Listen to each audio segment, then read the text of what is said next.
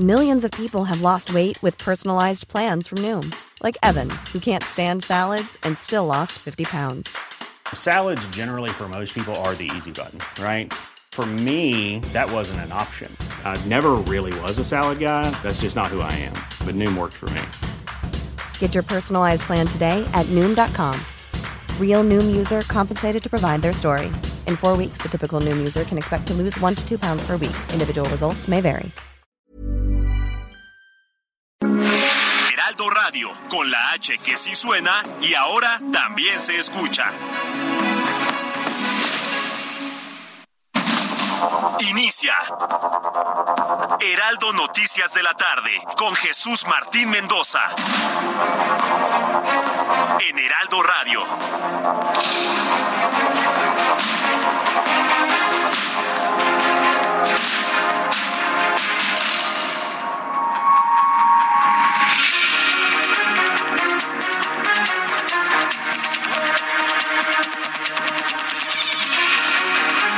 Son las seis de la tarde en punto, hora del centro de la República Mexicana. Iniciamos el Heraldo Radio de este segundo día hábil del año 2023. Hoy es 3 de enero de 2023 y me da un enorme gusto saludarle a través de los micrófonos del Heraldo Radio en toda la República Mexicana. Qué gusto me da saludarle.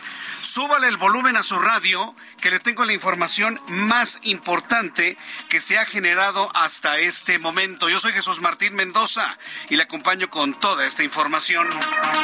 En primer lugar, en primer lugar, no, bueno, la noticia del día de hoy es esto que ha ocurrido al interior de la Fiscalía de Justicia de la Ciudad de México. Atención amigos que nos escuchan en todo el país. Seguramente se acordarán que la señora Yasmín Esquivel, yo le digo señora porque hasta que no me confirmen que su tesis no es plagiada, para mí no es ninguna abogada y mucho menos ministra. Bueno, ya es una apreciación personal. Pero bueno, la señora Yasmín Esquivel, que asegura que no plagió su tesis, que no la compró, pero la evidencia la delata, ¿sí?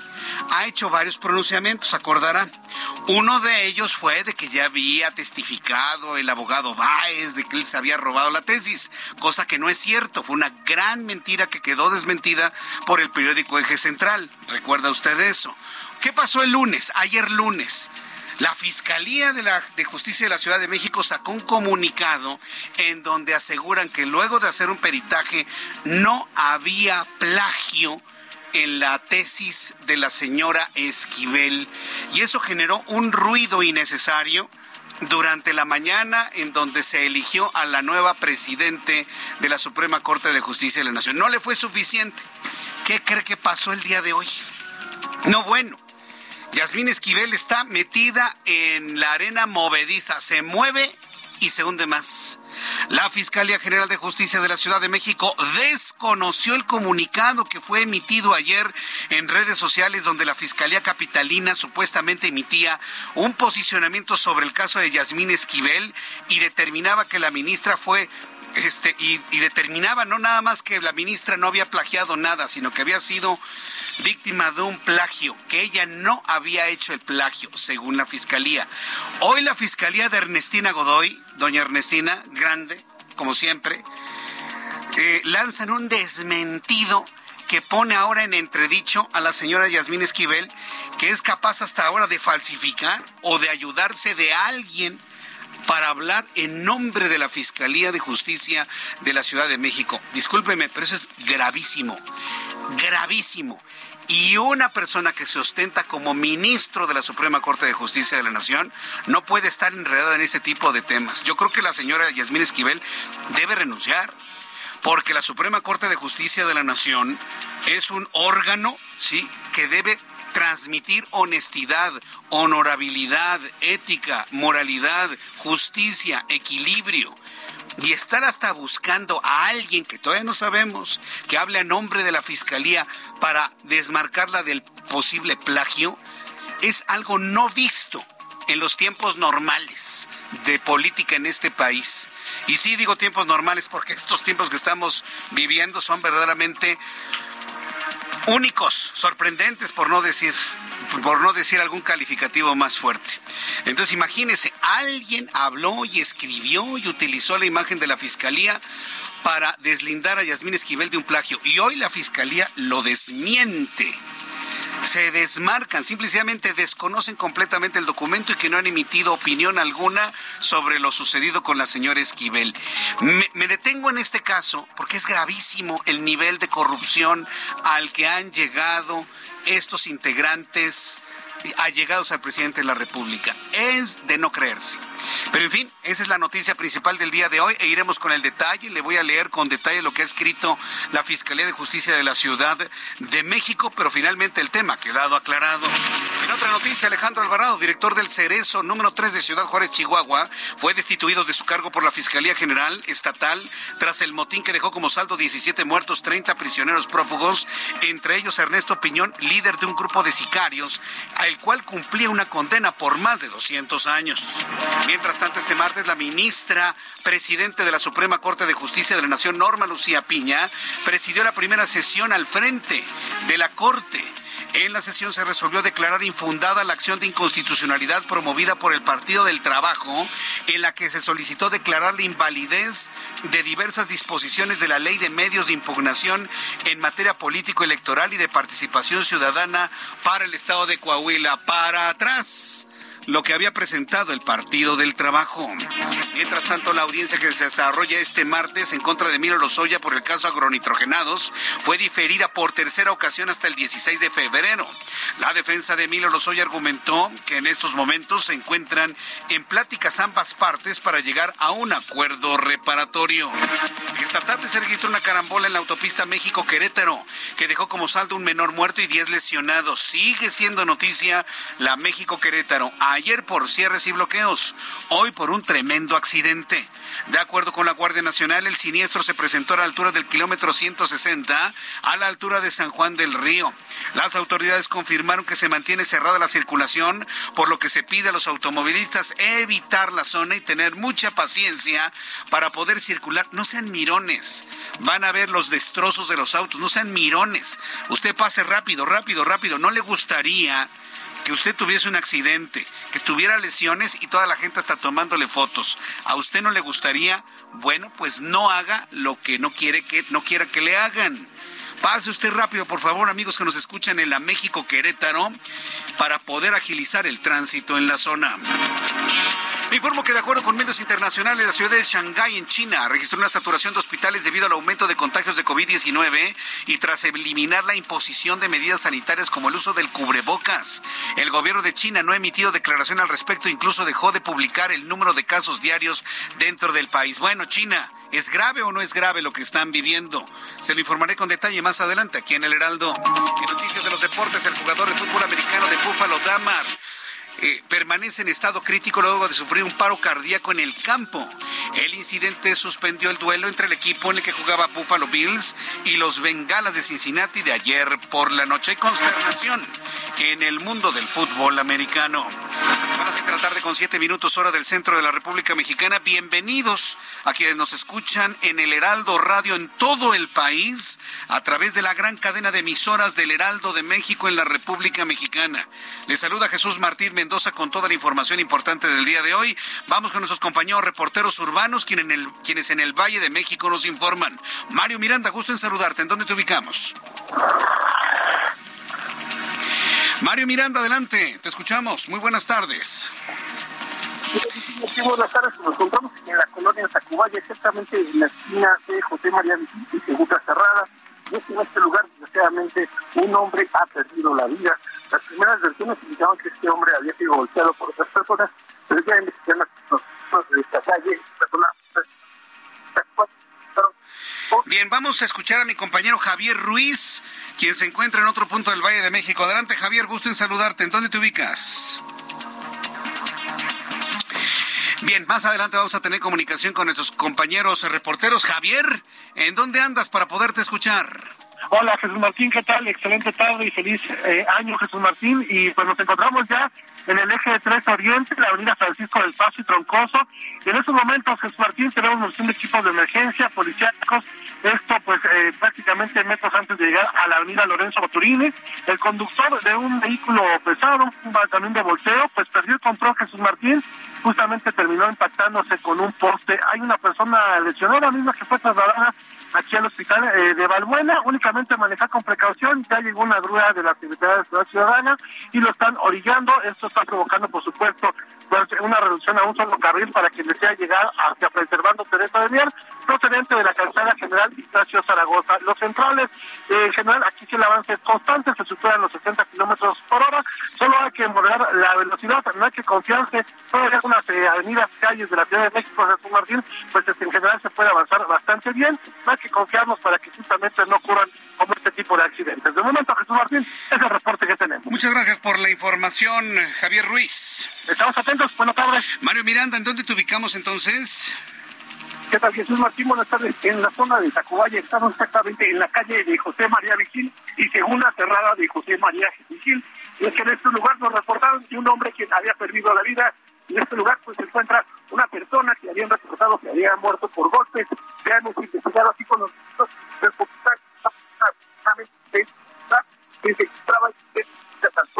Bien, volveremos contigo con otro con otra comunicación, por favor, porque no te escuchamos. Gracias, mi compañero Mario Miranda. Son las seis de la tarde con diez minutos hora del centro de la República Mexicana. Vamos a revisar rápidamente qué es lo que sucedió un día como hoy. Siempre es importante saber cómo está nuestro pasado para visualizar nuestro presente. Un día como hoy, 3 de enero en México, el mundo y la historia. Abraham Arriola.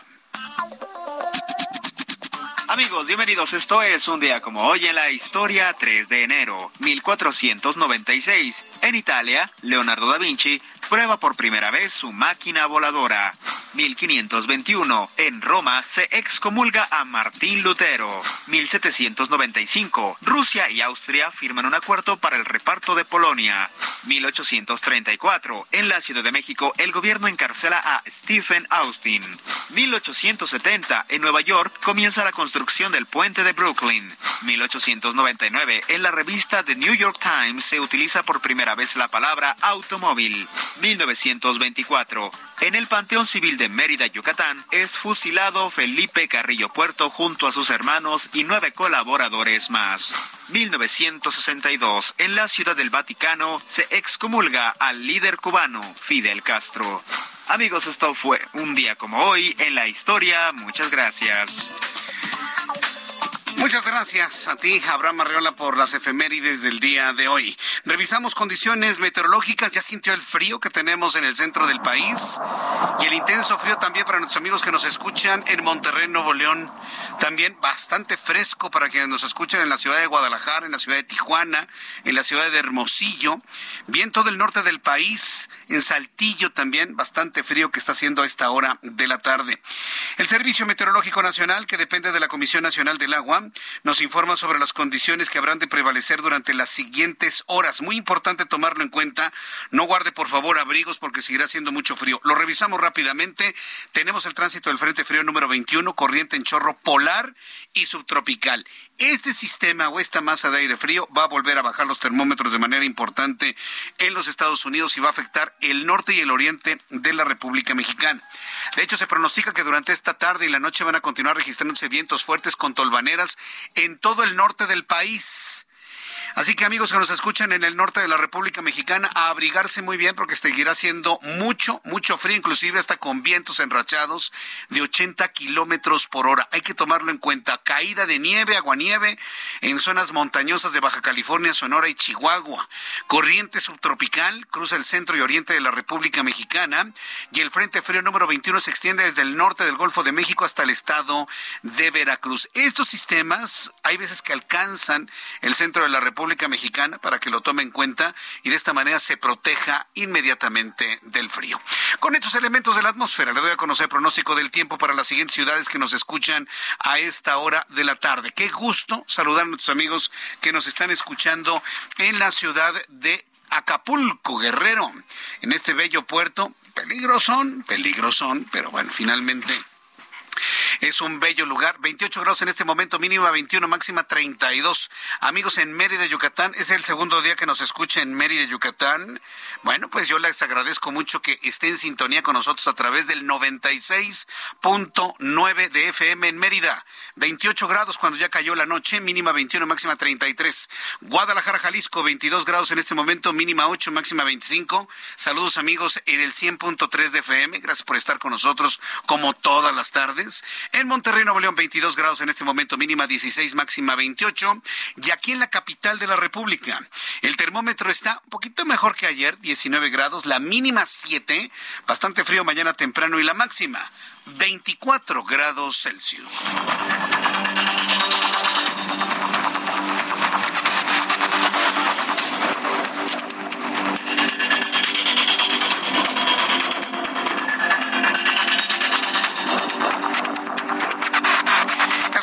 Tarde con 14 minutos, las 6 de la tarde con 14 minutos, hora del centro de la República Mexicana.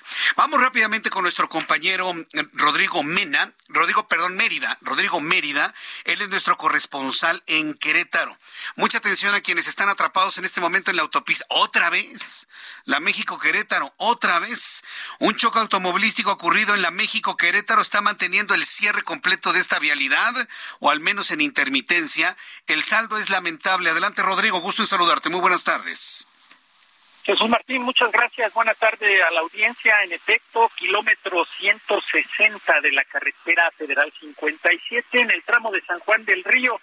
Un trágico accidente donde se vieron involucrados al menos siete vehículos, diez lesionados y la trágica noticia de un bebé de tan solo dos años de edad que perdió la vida a bordo de una ambulancia. El tráiler presentó una aparente falla mecánica, la clásica de sin frenos. Originó la carambola con al menos otros seis vehículos. Cuerpos de emergencia y de seguridad pública del municipio de San Juan del Río fueron quienes acudieron al llamado de auxilio por parte de conductores que quedaron atrapados entre los cierres de las unidades. Se informó que en el lugar fueron atendidas 10 personas que requirieron de atención prehospitalaria, siendo solo una de ellas trasladada a un hospital. Conforme avanzaban los paramédicos para atender a los lesionados, la tragedia se dio a conocer en el lugar. Bebé de dos años que viajaba en uno de los vehículos particulares ya no presentaba signos vitales. A pesar de que los paramédicos y rescatistas enfocaron sus esfuerzos en resucitar al menor, ya nada se pudo hacer. Por consiguiente, se compartió la información con la Fiscalía General del Estado para comenzar con las diligencias. Los vehículos involucrados, dos trailers, tres camionetas, dos vehículos compactos, en uno de estos es donde viajaba el menor, y además una mujer tuvo que ser rescatada, que quedó prensada entre los fierros de esa unidad y la que fue trasladada a un hospital. La vialidad quedó afectada por un par de horas, hay cortes intermitentes, como bien lo señala, Guardia Nacional División Carretera se está tomando conocimiento. Y para darte un dato adicional, durante los últimos cinco años, el 50% de los servicios de emergencia de Bomberos San Juan del Río han sido para atender accidentes en el tramo Palmillas San Gil de la carretera federal 57 Jesús Martín es la información. Correcto, Rodrigo Mérida, pues eh, en este momento la situación en la autopista cuál es? ¿Sigue el cierre? ¿Hay intermitencia en el tránsito? ¿Ya fueron levantados los vehículos? ¿Cuál es la situación en este momento? En este momento queda intermitente debido a las labores por parte de servicios periciales y diligencias que se están llevando a cabo. Hay tránsito por carriles de extrema izquierda, no así en centrales donde están terminando de recoger todo lo que quedó en los carriles centrales de la carretera federal. Jesús Martín. Qué barbaridad. Un accidente más y los que vienen. Esa autopista es muy peligrosa porque hay exceso de velocidad, ¿no? En las enormes rectas que tienen, ¿no? Sobre todo después o en los alrededores de San Juan del Río. Rodrigo. Es correcto, Jesús Martín. Viene de una pendiente muy pronunciada y hasta finales del año pasado, que eran últimos días de diciembre, se logró abrir una de las rampas de frenado que estaba clausurada. Eso fue parte de los accidentes en noviembre murió un taxista, igual por un trágico accidente involucrado un tráiler que presentó falla mecánica y el taxista murió en carriles centrales de la carretera 57 Cruz Martín. Bien, pues eh, nos mantenemos atentos de toda la información que se está generando en torno a lo que sucede en Querétaro. Antes de que termine nuestro programa, a ver si volvemos a tener otro contacto para que nos des una actualización. Muchas gracias, Rodrigo. Con gusto, buenas tardes. Gracias, muy buenas tardes. Nuestro compañero Rodrigo Mérida, corresponsal del Heraldo Media Group en la ciudad de Querétaro, se ha trasladado a este punto, ha sido testigo de lo que ha ocurrido y bueno, pues un dato para nuestros amigos viajeros. Sobre todo hay una gran cantidad de habitantes de Querétaro que llegan a la capital, de la capital hacia Querétaro, e inclusive más allá, inclusive quienes van rumbo al occidente de la República Mexicana, pues se verán, o que vienen de allá, se verán afectadísimos por este accidente. Hay que manejar con mucho cuidado y sobre todo muy alertas, porque yo sé que no puede usted controlar un gran vehículo que se le descompusieron los frenos. ¿Cuántos accidentes durante el año pasado le informé de trailers que se quedaron sin, sin frenos? Se puede entender la crisis, se puede entender los problemas económicos, pero mantener unidades sin mantenimiento es criminal. Y es más, legislativamente se tendría que establecer eso. ¿eh? Empresa de camiones de alto tonelaje que no le den mantenimiento a sus unidades donde el peritaje establezca que fue un problema de mantenimiento, debe haber un castigo criminal, responsabilidades criminales. No darle el mantenimiento suficiente a un vehículo de, de, doble capacidad o de capacidad única, de gran tonelaje, es atentar contra la vida de la gente que va en las autopistas. Y eso se tiene que establecer, le digo, hasta de manera legislativa, porque tiene que haber responsables. No me pueden decir, es que la culpa la tuvo el chofer. No. El chofer no es responsable de cambiar los frenos ese camión, es la empresa para la cual le trabaja. Y tenemos que establecerlo porque si no se establece así en medios de comunicación para que se inicie un proceso de legislación en torno a las responsabilidades civiles, penales, criminales por no darle mantenimiento a uno de estos vehículos, seguirán ocurriendo accidentes, seguirá muriendo gente y puede ser cualquiera de nosotros ¿eh? que utilicemos autopistas, cualquiera de nosotros. De ahí la importancia en esto.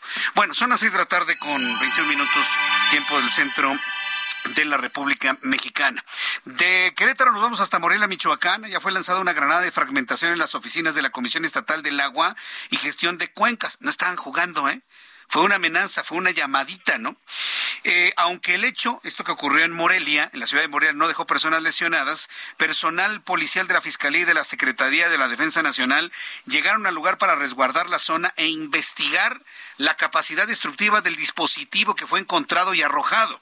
Charbel Lucio, nuestra corresponsal en Morelia, Michoacán, nos informa. Adelante, Charbel.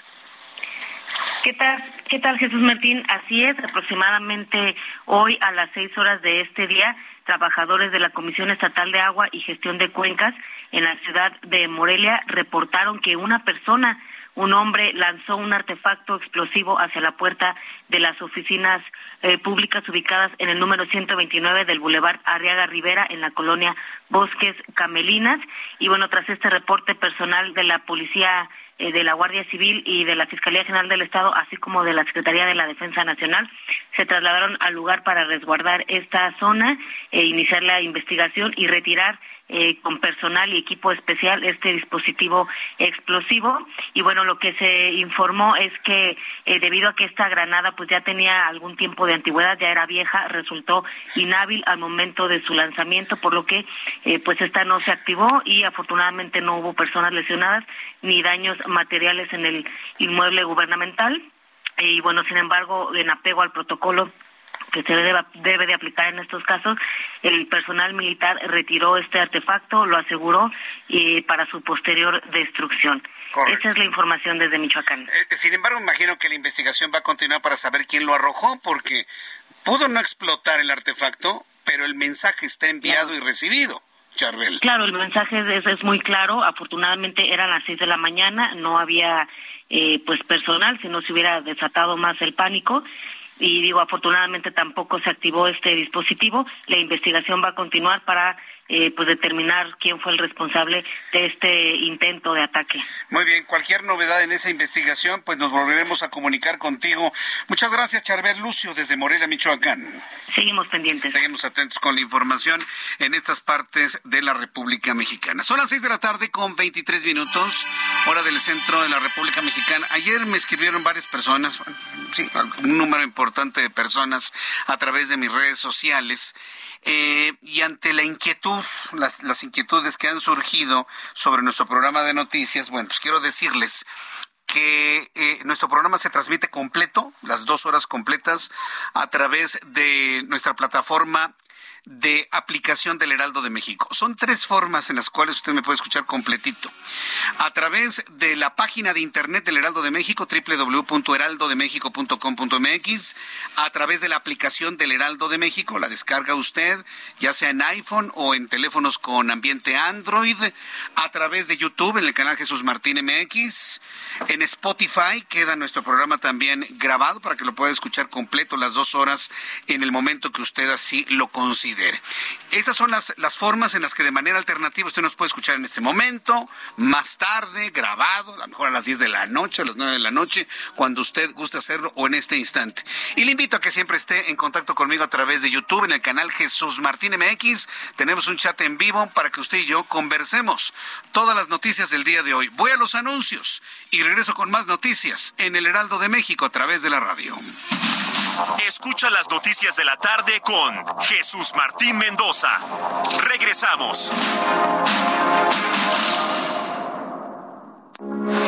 Heraldo Radio, con la H que sí suena y ahora también se escucha.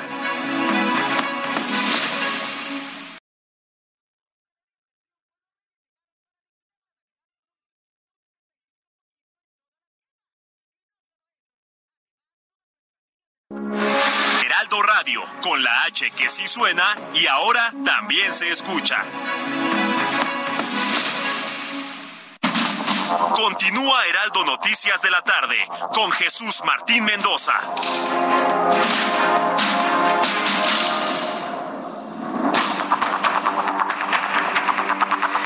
Media, las seis de la tarde con 30 minutos, hora del centro de la República Mexicana. Gracias por estar con nosotros en el Heraldo Radio y vamos a continuar con la información importante.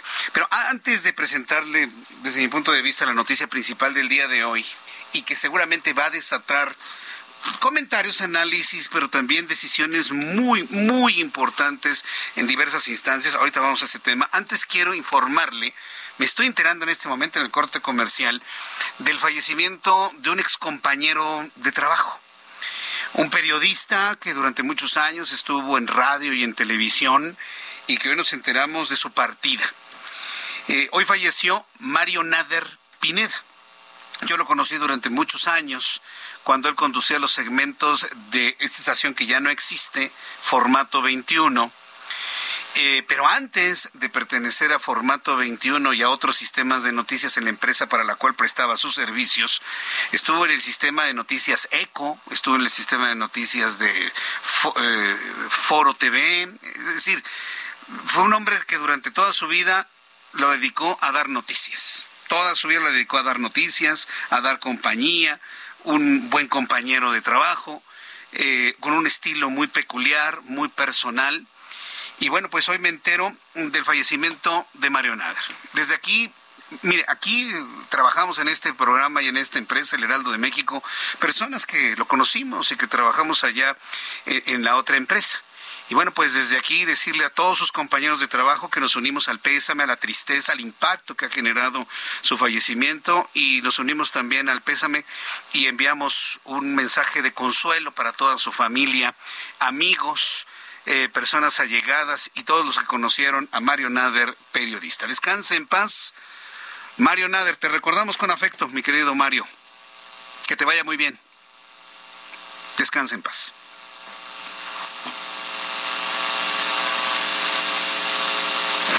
Son las 6 de la tarde con 32 minutos, hora del centro de la República Mexicana. Súbale el volumen a su radio. Vamos a este tema que, de verdad, a mí me deja muy sorprendido, me deja inclusive hasta preocupado del nivel de corrupción que se pueda conocer. Cuando sale el presidente de la República y dice, es que en su administración ya no hay corrupción, de verdad, presidente, se lo digo en la mejor de las lides, ya no lo diga. Hay mucha gente cercana a usted que ostenta corrupción, mucha.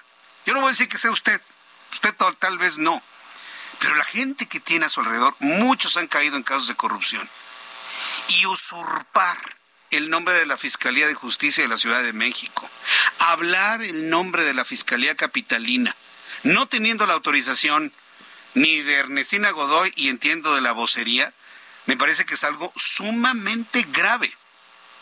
Un acto de corrupción verdaderamente grave que Ernestina Godoy seguramente en este momento está tratando de desmembrar para saber quién fue el responsable de haber emitido ayer lunes un comunicado de la Fiscalía Capitalina en donde aseguraban que luego de un peritaje determinaban que la tesis de Yasmín Esquivel no había sido un plagio. Una noticia que surgió ayer, que fue publicada por el periódico Universal, que empezó a comentarse en la mañana, enrareciendo el ambiente de la elección para presidente de la Suprema Corte de Justicia de la Nación. Afortunadamente la contundencia del comunicado del sábado pasado del rector Enrique Graue, del rector de la Universidad Nacional Autónoma de México, no mermó el ánimo de los ministros que finalmente determinaron que Norma Piña era la indicada para ser la presidenta de la Suprema Corte de Justicia de la Nación. Afortunadamente. Pero el hecho, la intentona, ¿sí? De querer lavar una cara, pero ahora nos enteramos con un documento no reconocido, podría decir apócrifo, pero no reconocido, viene de alguna manera a complicarle más las cosas a Yasmín Esquivel, ni más ni menos. La Fiscalía General de Justicia Capitalina aseguró que no ha emitido ningún pronunciamiento en favor de la ministra Yasmín Esquivel, ni declarado que ella fue víctima de plagio, por lo que negó la publicación que circuló ayer, eh, ayer por la mañana.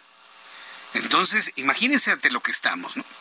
Eh, mire, tengo aquí el, eh, tweet, porque lo dieron a conocer a través de su cuenta de Twitter.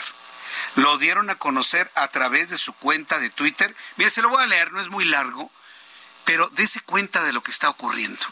Yo quisiera ver en este momento la cara de la señora Yasmín Esquivel. Dice, Fiscalía CDMX a través de Twitter explican, con relación a la denuncia presentada por la ministra Yasmín Esquivel ante la agente del Ministerio Público, la Fiscalía General de Justicia de la Ciudad de México precisa lo siguiente. Este, este mensaje de Twitter se publicó a las 9 de la mañana con 23 minutos del día de hoy, 3 de enero de 2023. Uno. Como lo mandata la Constitución, el representante social inició una carpeta de investigación al recibir su querella y ha llevado a cabo diversas diligencias al respecto. Dos, Asimismo, recibió documentales que la denunciante exhibió y se encuentran en espera de otras que la quejosa refirió que presentaría posteriormente. Tres, no obstante, dada la temporalidad de los hechos y al existir la prescripción, el Ministerio Público resolvió el no ejercicio de la acción penal en dicha carpeta de investigación. Escuche el punto 4 y el punto 5, no se lo pierda. Punto número 4. Esta fiscalía no se ha pronunciado en ningún momento sobre el tema, ni ha hecho pública alguna conclusión en el sentido de que la denuncia la denunciante fuera víctima de plagio. 5. En ese sentido, la Fiscalía General de Justicia de la Ciudad de México desconoce el documento de tipo comunicado que circula por diferentes medios y redes sociales, donde se hace referencia a nombre de esta institución de supuestas conclusiones sobre la referida denuncia. El punto 5 es devastador para toda esta intentona de exonerar de alguna manera a la, a la señora Yasmín Esquivel. ¿Qué es lo importante de esto? Que sí hay una denuncia presentada, que sí hay una investigación y que ya se determinó la no acción penal debido al tiempo que llevan estos, estos hechos. Pero en ningún momento la Fiscalía aseguró que no había plagio que de, ningún, de ninguna manera. Y el documento que está circulando no es de la Fiscalía. ¿Quién lo hizo? ¿Quién le hizo el favor a la ministra? No lo sabemos. Es una investigación que estoy seguro, doña Ernestina Godoy con toda la claridad que tiene, con todo el peso y el prestigio que tiene ella y lo bien que han hecho en los casos en la Fiscalía de Justicia de la Ciudad de México, habrán de aclarar. Yo no tengo la menor duda, ¿eh? Yo no tengo la menor duda que se aclare finalmente quién se atrevió a hablar en nombre de la Fiscalía sin la autorización. Ahora bien, hay quien me dice que se tardó mucho la Fiscalía que en el momento en el que se publicó en el Universal, que apareció en las redes sociales y los medios de comunicación, debieron haberlo desmentido. Yo en lo personal pienso que se valoraron muchas, muchas cosas, se trató de ver cuál era el origen y doña Ernestina es la que decidió que se emitiera esa comunicación a través de las redes sociales. Esto me parece que es importantísimo decirlo. Por lo pronto, ¿en qué papel queda? Mire, la investigación en torno al plagio no ha concluido, no ha concluido. Y lo dijo claramente en su comunicado el doctor Enrique Graue el sábado pasado. No ha concluido, pero fue muy contundente que el 90% es un plagio. Y que no se va a prestar el rector Graue a que por disputas externas o ajenas se vulnere la honorabilidad de la Universidad Nacional Autónoma de México. Hasta este momento hay un nivel de incertidumbre de qué va a pasar. Ya una vez elegida a la presidente de la Suprema Corte de Justicia de la Nación, ¿qué sigue? ¿Cuánto tiempo habrá que esperar ¿Se ha empleado el tiempo para esperar el resultado de esta investigación? Súbale el volumen a su radio en todo el país. En la línea telefónica César Astudillo, integrante de investigaciones eh, de la Universidad Nacional Autónoma de México. Estimado César Astudillo, me da mucho gusto saludarlo. Bienvenido. ¿Cómo está? Igualmente, qué gusto poder platicar contigo y con tu auditorio. la primera duda que en lo personal tenemos muchos es saber Después del comunicado que emitió el rector Graue el sábado pasado, ¿en quién está la responsabilidad de llegar al final de esta investigación? ¿Todavía de la FES Aragón o hay una especie de atracción del caso en la rectoría que dirige el rector Graue? Mira, eh, el comunicado que firma el rector Graue es muy importante.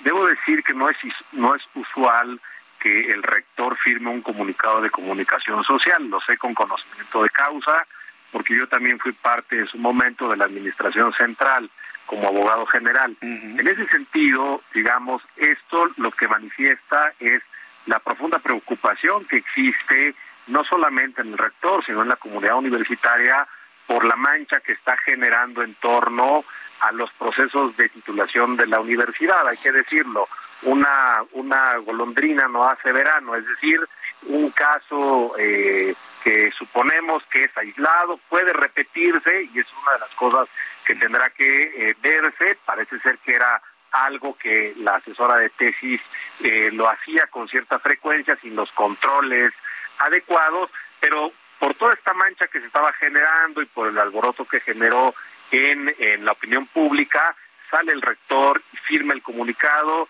y ya pone sobre la mesa algunas cuestiones que son muy importantes. Hay que decirlo, eh, la universidad tiene sus propios procedimientos, son muy robustos, no podemos decir que en el año en el que ocurrieron los hechos haya tenido las mismas normas y los mismos procesos. Esto ha evolucionado, digamos, de 1986 a la fecha. Claramente tenemos nuevas normas internas, nuevos órganos que tratan, incluso nuevas nuevos mecanismos para prevenir la existencia del, del plagio.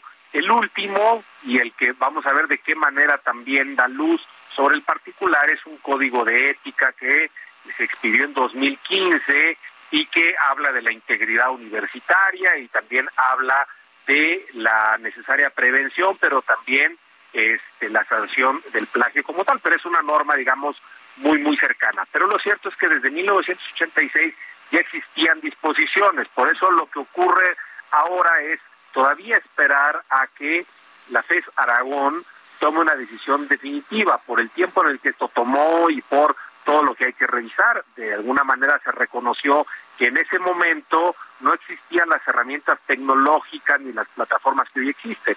Hoy cada chico que presenta una tesis de licenciatura es fácil que eh, encontrarlas rápidamente en un repositorio de tesis digitales. Pero las de 1986, pues no, esas se tuvieron que hacer eh, a posteriori cuando se creó el sistema y empezarlas a subir previamente. Por eso es que esto ahorita ya se puede analizar, pero hay que decirlo, era progresivo y ahora está muy asentado, muy aceitado, pero antes no. Entonces, uno habría que esperar la resolución definitiva de la FES Aragón, pero lo cierto, como lo dices, el hecho de que el rector haya ya firmado una, un comunicado implica que la Administración Central también ya entró y además hay el compromiso de la propia Administración y del rector de hacer una revisión exhaustiva para si hay que mejorar cosas, si hay que reformar cosas, hacerlo. ¿Esto qué quiere decir? Hay que esperar que resuelva la FES Aragón y después seguramente alguien va a quedar inconforme. Imaginemos que se señala que si hay plagio, imaginemos, esto es hipotético claramente, ¿no? Imaginemos que se dice que la asesora de tesis no, no cumplió con los controles que debió haber eh, tenido para, para que esto no se presentara, pues ahí esa resolución claramente les va a afectar no solo en su, en su imagen, a la asesora que sigue siendo parte hoy de la comunidad universitaria, podría pedir responsabilidades ulteriores y seguramente algunos de ellos se van a inconformar. Hay que decirlo, al interior de la universidad hay distintas hay distintos órganos que tendrían conocimiento.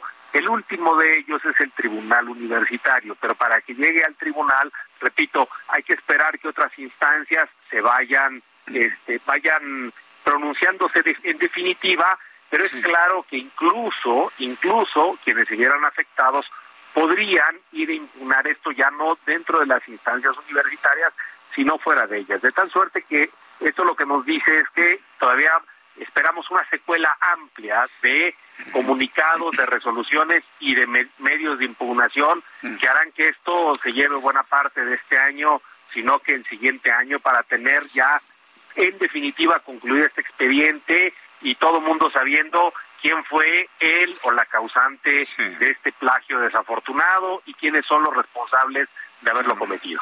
Eh, eh, estoy conversando con César Astudillo, integrante del Instituto de Investigaciones Jurídicas de la UNAM y ex abogado general de la Universidad Nacional Autónoma de México. Esta explicación me parece que es muy valiosa, eh, César Astudillo, porque de alguna manera se explica que, que, esto no va a ser inmediato, porque hay quienes hablan de, de una, de una urgencia hablan de una incertidumbre, pero ahora ya con esta explicación se puede llevar inclusive hasta varios meses la investigación y los medios de impugnación. Pero cuando existe una duda eh, de un egresado de la universidad en cuanto a la calidad de su titulación y del trabajo que presentó, y estoy hablando de este caso de plagio, que como ha dicho el rector en un 90%, pues lo es, por supuesto, ¿cuál es la calidad del egresado ya en su desempeño profesional? Y voy de manera concreta. La señora Yasmín Esquivel está habilitada para seguir ejerciendo, en este caso como ministra de la Suprema Corte, cuando está en entredicho la calidad de su titulación en 1987. ¿Qué opina usted de ello?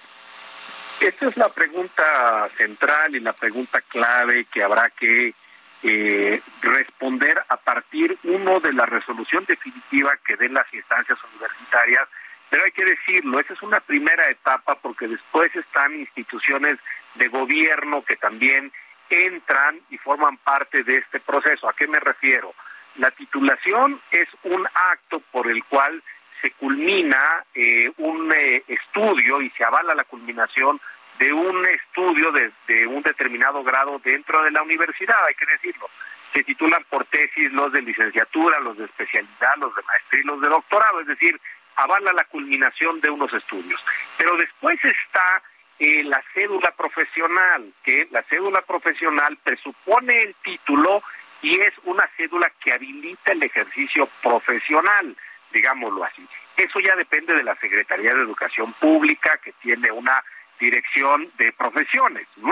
Ahí va a ser clave cómo la resolución de la UNAM impacta. ¿Por qué? Porque ahorita incluso en todo este tiempo ha habido lugar a la polémica, eh, sobre todo en Twitter, en el sentido de decir, bueno, si la UNAM determina que, el, que, que la tesis fue plagiada y que esa tesis sirvió para obtener el título, pues ese título es inválido. Y al ser inválido el título, es inválida la cédula ciertamente hay toda una eh, un conjunto de argumentos que fortalecen esta idea, ¿no? Si se cae la pieza esencial, se caen las demás piezas. Pero hay otros que dicen que no necesariamente, ¿no? Sino que eh, la defensa de la tesis es parte de este proceso de titulación y parte también de un proceso más extenso que no necesariamente llevaría a invalidar la cédula profesional. Me parece que ahí hay argumentos mucho más endebles pero eso propiamente ya no le toca a la universidad, la universidad va a pronunciarse sobre la tesis y eventualmente sobre la validez sí del, del acto de titulación. El acto de titulación es la defensa de la tesis ante un jurado, ¿no? lo que ocurra afuera, pues le competirá a otros y será también objeto de polémica, por eso vuelvo al principio de que esto todavía se va a llevar mucho tiempo. A ver, hablemos entonces de, la sanción. Si se puede determinar en una tesis pasada, presente o futura, y sobre todo con las nuevas, los nuevos mecanismos para evitarlo, pero hablemos del pasado donde era más difícil detectarlo. ¿Existe la sanción de la revocación de la titulación? ¿Sí, sí existe eso en la universidad? Si detectan que fue robada, comprada, plagiada, que no fue legal esto. ¿Sí existe la revocación del título? A ver, eh, tu pregunta es fundamental. Sí existe, pero voy a agregar algo. Sí existe hoy. Lo que tenemos que ver es si en 1986, que fue el momento de los hechos, porque le aplicarían las normas de ese momento, existía como sanción. Ahí sí, te soy sincero, no es revisado. ¿no? Ah. ¿Por qué? Porque esto tiene que ver con una cuestión jurídica. No se puede analizar un hecho de 1986 con las normas de 2022. Tendría que verse qué estaba regulado en 1986 y si estaba prevista una sanción como esta. Hoy en día, en 2022, si esto pasa con alguien que se tituló el año pasado, eso sí es posible, ¿no? Se retira, se revoca el título profesional y claramente que eso lleva a revocar la cédula profesional y la posibilidad de ejercer una determinada profesión. Pero hay que situarnos en el contexto temporal también, ¿no? Sí, es en ese momento sí yo no he podido revisar si existía una sanción de esa naturaleza. Ese es el tema que hay que analizar, porque repito, la lupa, el lente tiene que ser con la regulación existente en el momento de la comisión o, en el momento en que sucedieron los acontecimientos. Ahora, eh, hay quienes eh, visualizan la posibilidad de que la directora de tesis se dedicaba a la venta de, tesis y bajo una módica cantidad, salió en alguna publicación periodística, pues el poder facilitar, digamos, el camino hasta para un examen profesional y titularse, digámoslo así, en términos actuales en fast track. Eh, la universidad estaría en posibilidad técnica, en tiempo, de hacer una revisión de todos sus egresados, que son decenas de miles, por supuesto, de todos sus egresados para saber la calidad de ello. Y esto lo pregunto en función de la credibilidad, la honorabilidad, la certeza de todos los egresados y que evidentemente esa certeza pues les brinde la posibilidad de incluirse en, centros de trabajo eh, prósperos, es decir, lo podrían hacer o se van a centrar nada más en estos casos mediáticos? César Estudillo. Sí te puedo, sí te puedo decir, yo estuve eh, tres años en la Administración Central, en la Rectoría, conozco a la Universidad Nacional, te puedo asegurar que hoy en día eh, ya están tomándose medidas para reforzar todos estos procesos que en sí mismos son robustos. Repito, hay un reglamento, de exámenes profesionales, hay un reglamento de titulación, hay una serie de normatividad que hacen que estos, estos procesos sean muy robustos en la universidad.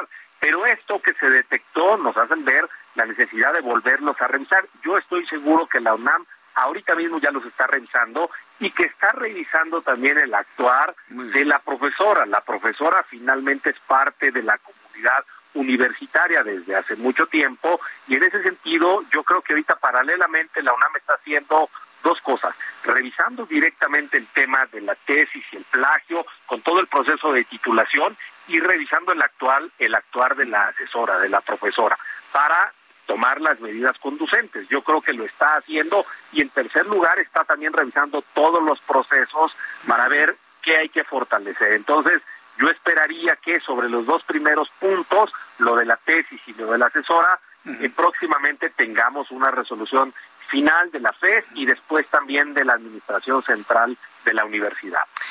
Finalmente, César Astudillo, muy interesante todo lo que hemos conversado, pero finalmente, una reflexión personal de cómo una situación como esta, pues mantiene a un integrante de la Suprema Corte de Justicia de la Nación con esas dudas. O sea, no estamos hablando de un abogado, no estamos hablando de un licenciado, sin hacerlos menos, claro. Es una persona que llegó hasta el Poder Judicial a nivel de ministro de la Suprema Corte de Justicia de la Nación con ese tipo de dudas. ¿Cuál, es la primera impresión o reflexión de César Astudillo ante, ante esto? Mira, lo primero es que confirma algo que yo he venido sosteniendo en distintos foros y paneles. en este país no tenemos una cultura de la dimisión. En otros países más sólidos democráticamente, desde la primera duda hubiera dado para que de manera personal se hubiera dimitido o se hubiera pedido una la separación temporal del cargo en tanto se realizaban las investigaciones. Aquí no solamente no fue eso, sino fue todo lo contrario. La señora ministra empezó a defenderse de una forma por demás, este, le voy a llamar así, desaseada, por esto mismo que, que señalabas hace rato. Incluso hay un comunicado que parecería haberse atribuido a la fiscalía y que la fiscalía ya salió a desmentir, como ya salió a desmentir el autor que parecería el original de la tesis, que él no ha dicho que no era su tesis, sino que él se mantiene de que el trabajo es el original. Es decir, ha habido toda una defensa muy desafiada y entonces esto al final se queda en un reproche que ahorita es solamente ético y moral hacia la ministra, todavía jurídico no porque no hay un pronunciamiento, pero al menos, ético y moral de que ella no solamente siendo ministra, sino participando por la presidencia, debe haber tomado una decisión previa para no manchar el prestigio y la autoridad de la Suprema Corte. Yo le quiero agradecer mucho, César Astudillo, el que me haya tomado la comunicación el día de hoy. Fundamental conversación y puntos generados aquí en el Heraldo de México. Muchas gracias por este tiempo y seguiremos en comunicación en una oportunidad futura. Muchas gracias por este tiempo. Saludos cordiales, que estén muy bien. Muchas gracias, hasta pronto. El doctor César Astudillo, integrante del Instituto de Investigaciones Jurídicas de la UNAM y exabogado general de la universidad. Escucha las noticias de la tarde con Jesús Martín Mendoza. Regresamos.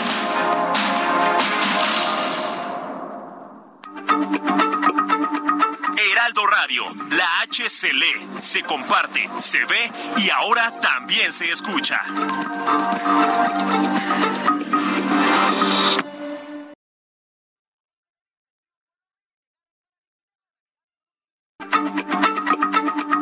Heraldo Radio, la H se lee, se comparte, se ve y ahora también se escucha.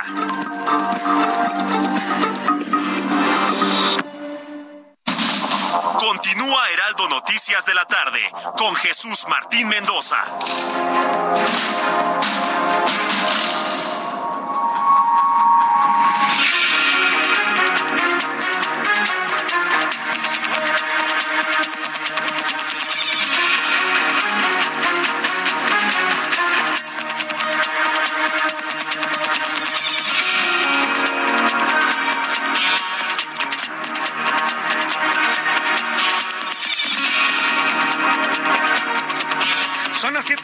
Punto, las siete en punto hora del centro de la República Mexicana. Le damos la más cordial bienvenida a nuestros amigos que nos sintonizan a partir de este momento en el Heraldo Radio.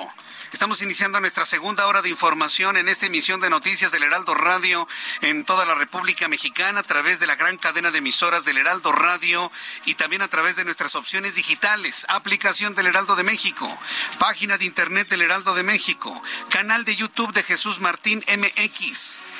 Este es un resumen con las noticias más importantes en el Heraldo Radio. La Alianza Nacional de Pequeños Comerciantes anunció el aumento en los precios de galletas, botanas, agua embotellada en plena cuesta de enero, un incremento ligado a la inflación. Como ejemplo, un garrafón de agua de 20 litros que costaba 39 pesos en 2023 costará 41 pesos, mientras que el de 11 litros tendrá un aumento de 2 pesos pasando de 26 a 28 pesos. Suben los productos, suben los precios de los productos de primera necesidad y también algunas cosas que podría evitar en su dieta pero este es un ejemplo de que la inflación lamentablemente sigue para arriba. La Cámara de Representantes de los Estados Unidos finalizó la sesión de hoy sin poder llegar a un acuerdo para elegir a su presidente a pesar de emitir tres rondas de votación, hecho que no ocurría desde 1923. Kevin McCarthy, líder del Partido Republicano en la Cámara, solo obtuvo 203 de los 218 requeridos. El Ministerio de Defensa de Rusia reconoció la muerte de 63 militares rusos tras un ataque ucraniano, una base militar ubicada en Donetsk, desmintiendo a las autoridades ucranianas, quienes reportaron la muerte de aproximadamente 400 soldados rusos durante el bombardeo. Autoridades del Parque Nacional de Yellowstone en los Estados Unidos informaron que un camión a exceso de velocidad atropelló un grupo de bisontes mientras intentaban cruzar la carretera, matando a 13 bisontes en el accidente. Fíjense lo que son las cosas, ¿no? En Estados Unidos se estrellan contra bisontes. Aquí en México contra otros autos llenos de gente. ¿Sí? Y eso fue lo que ocurrió en la México Querétaro. Pero la noticia ya en los Estados Unidos es de lo que se habla, sucedido en el Parque Nacional Yellowstone de Estados Unidos. En 2003, Amber McLaughlin, una mujer transgénero, violó, apuñaló y luego arrojó el cuerpo de su novia al río Mississippi, delito que está penado con la muerte en Missouri.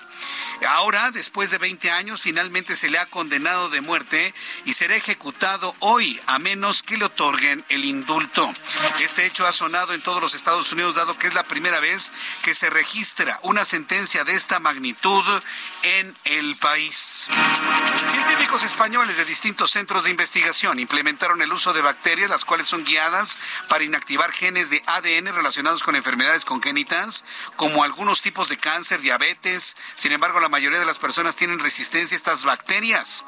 Más adelante le voy a platicar lo que han encontrado los científicos españoles en donde han revivido bacterias que podrían no ser patógenas, sino que podrían ser nuestras aliadas para vencer algunas enfermedades. Noticia central del día de hoy la que sostuvimos con el doctor César Astudillo, integrante del Instituto de Investigaciones Jurídicas de la UNAM. Ha declarado en entrevista que la FES Aragón, la Facultad de Estudios eh, Superiores de Aragón, será la primera institución que deberá emitir un comunicado, pero para el hecho de que el rector de la UNAM haya firmado un documento para realizar revisiones exhaustivas en ambas tesis, indica que existen instituciones analizando el caso de la ministra Yasmín Esquivel.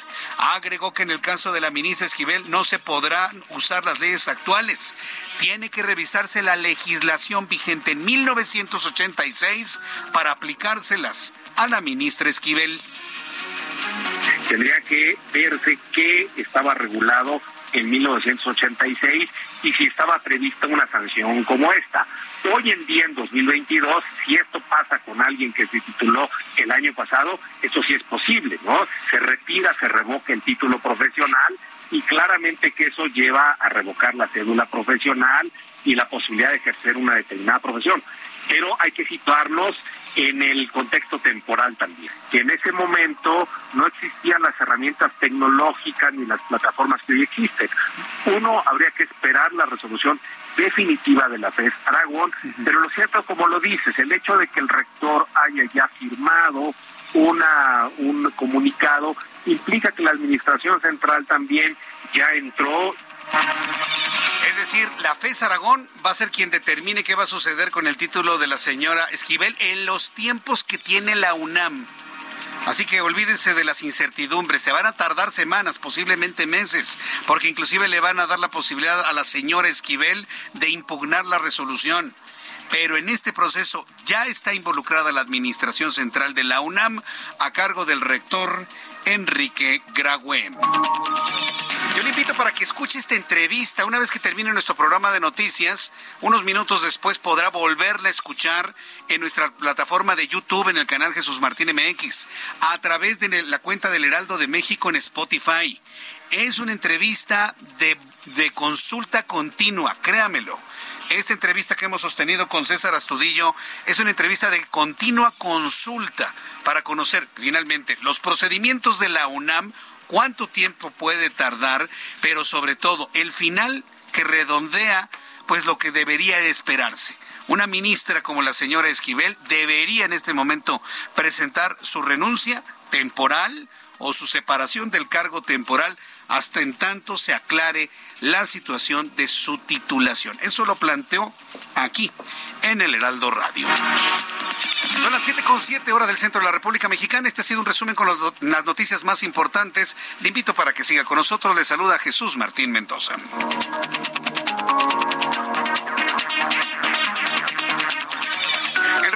Las siete con siete, siete con siete hora del centro de la República Mexicana. Gracias a nuestros amigos que ya se, que ya llegaron a nuestra transmisión de YouTube en el canal Jesús Martín MX. Gracias por estar aquí con nosotros. Tenemos un chat en vivo y aquí podemos usted y yo conversar sobre las noticias del día de hoy. Oiga, qué entrevista, ¿eh? A muchas personas les ha gustado, están pidiendo que la repitamos. Yo insisto, una vez que termine nuestro programa y se cargue en la plataforma de YouTube o en Spotify, podrán escucharla por demanda un poco más adelante. Vale mucho, mucho la pena esta conversación con eh, nuestro invitado del día de hoy, César Astudillo. Vamos con nuestros compañeros reporteros urbanos en el centro de la República Mexicana. Mario Miranda, ¿en dónde te ubicamos? Buenas tardes, buenas noches. ¿Qué tal Jesús Martín? Buenas noches. Tenemos información vial al momento. Nos encontramos en Avenida Revolución, donde en estos momentos encontraremos buen avance de Tacubaya Mishuac. Pasando este punto, la vialidad se complica, esto en dirección a Barranca del Muerto. La avenida Patriotismo de Extremadura al viaducto Río Becerra con buen avance. El eje 7 Sur Félix Cuevas de Insurgentes a Patriotismo con buen avance. El eje 6 Sur Tintoreto de Revolución a Insurgentes con carga vehicular. Y finalmente el eje 5 Sur de insurgentes a revolución con buen avance. Jesús Martín, es la información vial al momento. Muchas gracias por la información, Mario Miranda. Buenas noches. Javier Ruiz, ¿en dónde te ubicamos a esta hora de la noche? En el centro Jesús Martín y en específico de Paseo de la Reforma, donde podemos mencionarles que ya tenemos algunos problemas para transitar, principalmente para quien deja atrás insurgentes, y esto en dirección hacia la columna del Ángel de la Independencia, o bien para continuar al circuito interior, ya vamos a encontrar rezagos. El sentido opuesto, en general, el avance es un poco más aceptable, contratiempos para cruzar justamente Florencia, pero superando insurgentes ya el avance mejora en dirección hacia la avenida Juárez. Y sobre Florencia el avance sí es lento, prácticamente desde la zona de la avenida Chapultepec, esa vuelta de rueda en ambos bloques de corriles para llegar a Reforma o más adelante para continuar hacia las inmediaciones del circuito bicentenario. De momento, Jesús Martín, ese es el reporte que tenemos. Muchas Muchas gracias por la información, Javier Ruiz. Estamos atentos, buenas tardes. Hasta luego, muy buenas tardes. Son las siete con nueve, siete con nueve hora del centro de la República Mexicana. Mire, sigue siendo central para todo el país, para toda la República Mexicana, pues eh, el nuevo tiempo que viene para la Suprema Corte de Justicia de la Nación. Sí. Eh, la ministra Norma Piña créame, no, va a ser tan mediática como lo fue Arturo Saldívar. Eso me queda, no tengo duda y me queda completamente claro. Pero sus pasos, sus decisiones van a ser sin duda fundamentales. Hoy el presidente mexicano Andrés Manuel López Obrador declaró que la Suprema Corte de Justicia de la Nación tiene autonomía. Estaba muy enojado hoy en la mañana, muy, muy enojado. Habló de la autonomía porque la actual ministra presidente de la Suprema Corte de Justicia, Norma Piña, siempre ha estado en contra de las iniciativas que ha apoyado el mandatario mexicano. Por lo tanto, eh, López Obrador aseguró que vivimos un momento único donde se respeta la autonomía de poderes y la democracia en México. Esto fue lo que comentó hoy en la mañana, inclusive dijo que la felicitó no por ser la presidente de la Suprema Corte de Justicia de la Nación, sino por ser la primera mujer que lo logra. Esto fue lo que dijo López Obrador. Imponemos nada en la Corte. Y es tan evidente, aunque no lo quieran aceptar, que la presidenta Norma eh, Piña siempre ha votado en contra de las iniciativas que nosotros hemos defendido. Es único el momento que estamos viviendo. Bueno, pues esto comentó el presidente de la República. Son las 7 con 10, las 19 horas con 10, 11 minutos, hora del centro de la República Mexicana. Paralelo a todo esto que hemos estado viviendo, lo ocurrido en Chihuahua, pues ha, ha marcado sin duda pues la situación de corrupción que se vive dentro de los centros de readaptación social. Se lo comentaba ayer, yo no recuerdo un motín con un saldo tan sangriento.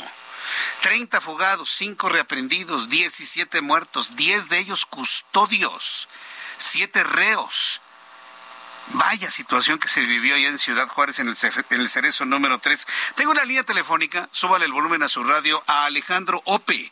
Él es analista de Seguridad Nacional, a quien le agradezco estos minutos de comunicación con el auditorio del Heraldo de México. Estimado Alejandro Ope, bienvenido, muy buenas noches. A ver, vamos a ver si tenemos aquí la comunicación con eh, nuestro analista en seguridad nacional.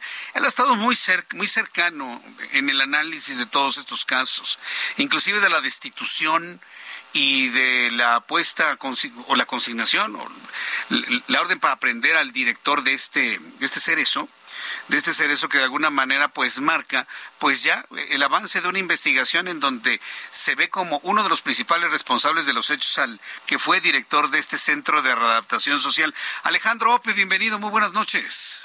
Buenas noches, buenas noches, Víctor. Muchas gracias por estar aquí con nosotros. Bueno, lo ocurrido en, en Chihuahua es uno de los motines más sangrientos que se tengan memoria, ¿no, Alejandro?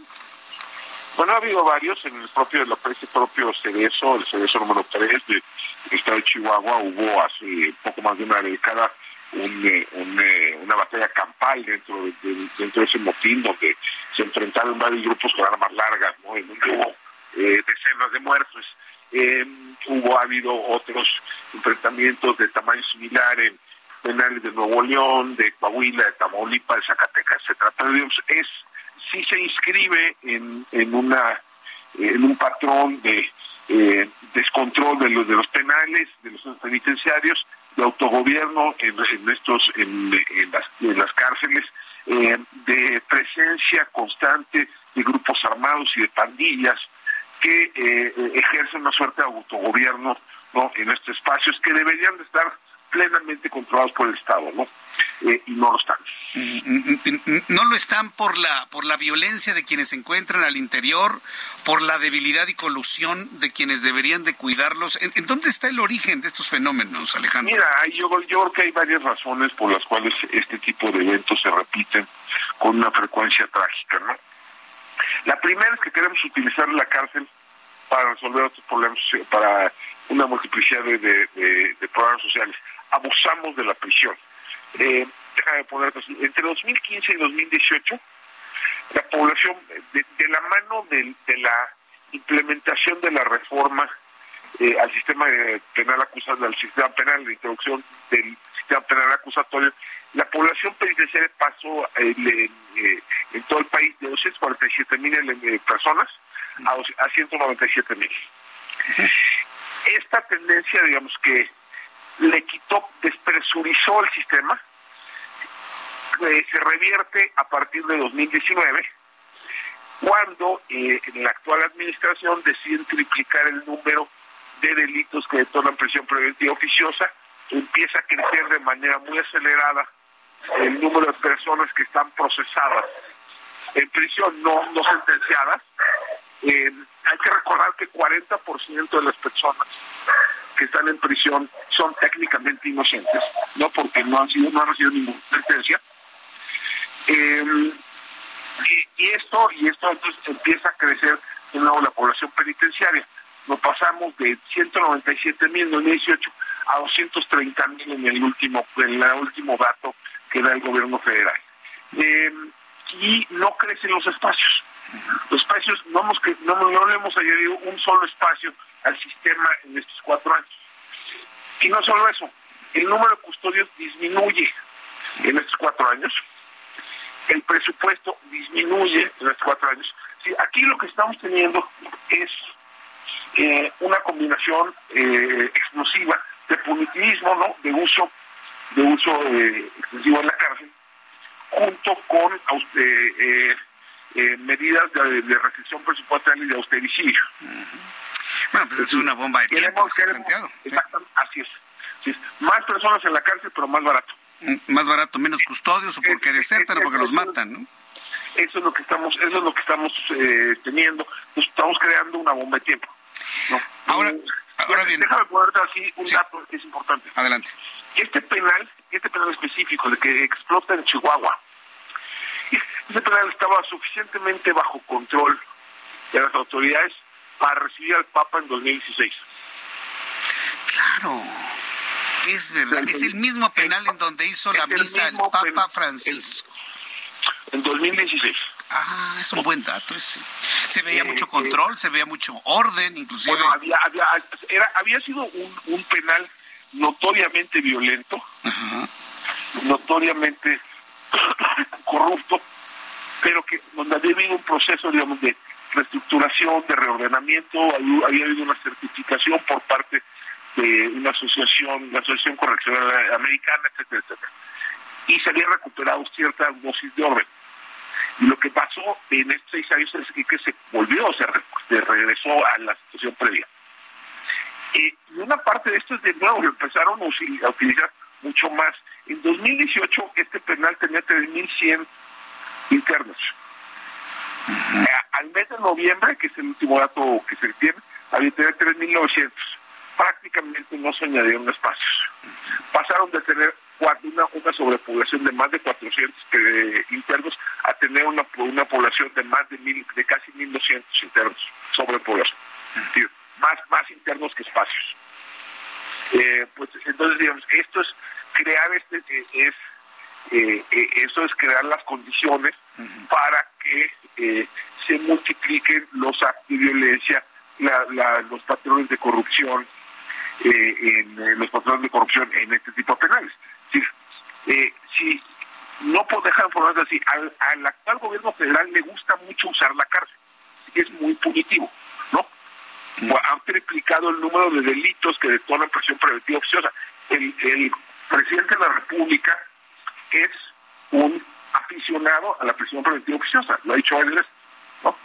Y ha criticado a quienes se oponen a la prisión preventiva oficiosa. Eh, bueno, el problema es que al mismo tiempo están mandando más y más y más personas a la a las prisiones, están gastando cada vez menos. El resultado es esto.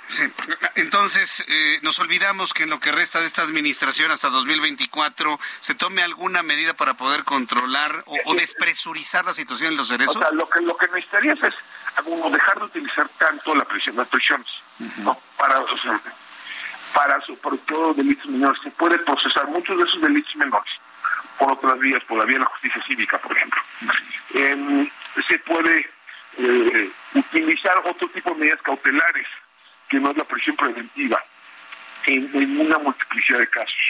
Em, se puede, eh, y a la vez, una y además, habría que pensar en ampliar la capacidad del sistema para separar poblaciones, para que no estén en el mismo lugar los, eh, procesados y los sentenciados, para que no estén en el mismo lugar los de alta peligrosidad que los de baja peligrosidad, eh, para que, a ver, déjame ponerlo así, todavía eh, una más de la mitad, más o menos la mitad de todos los reos federales, de todos los internos federales, están en prisiones estatales. hasta parece que todo esto que nos platicas es una gran, gran improvisación en, todo este sistema. Eh, eh, así es, y, es, y, y, el tema penitenciario es el huérfano de la política de seguridad y justicia. ¿Quién tiene que controlar esto? ¿El ejército? ¿La Guardia Nacional? ¿Una entidad privada? ¿Quién tiene que hacer? De, ninguna manera, a ver, a ver, y por eso los penales están en, está, está controlado por los por los eh, gobiernos estatales, ¿no? eh, eh, ahí hay, ahí hay, y, incluso y a nivel federal es eh, un órgano administrativo concentrado en la Secretaría de Seguridad y Protección Ciudadana, eh, donde abre, lo que se requiere, se requiere una reforma al sistema penitenciario, digamos, de alcances nacionales que obliguen a los estados a transformar sus, eh, sus espacios penitenciarios y que también haga lo propio en, a nivel federal, ¿no? Que el, que el gobierno federal sea a cargo de todos sus internos, ¿no? Que eh, crezcan las aportaciones federales a los estados para tener el tema penitenciario, que se cree un sistema nacional, un servicio nacional de, custodia y vigilancia, ¿no? y que, permita homologar los estándares del personal que trabaja en, las prisiones. Mira, si, las, si los policías son maltratados, no te imaginas cuáles son las condiciones laborales en las que eh, en las que están los, los custodios de las prisiones. ¿no? eh, pues, pues digamos, son, son todavía son los, primos, son los primos pobres del sistema. Los primos pobres del sistema. Finalmente, Alejandro el efecto político le, pega durísimo a Maru Campos, gobernadora de Chihuahua, emanada del Partido de Acción Nacional. ¿No les cae esto como anillo al dedo? Digo, en todas estas luchas políticas y partidistas que estamos viendo. yo esperaría, yo desearía que estas cosas partidizaran, son temas problemas estructurales sistémicos. ¿no?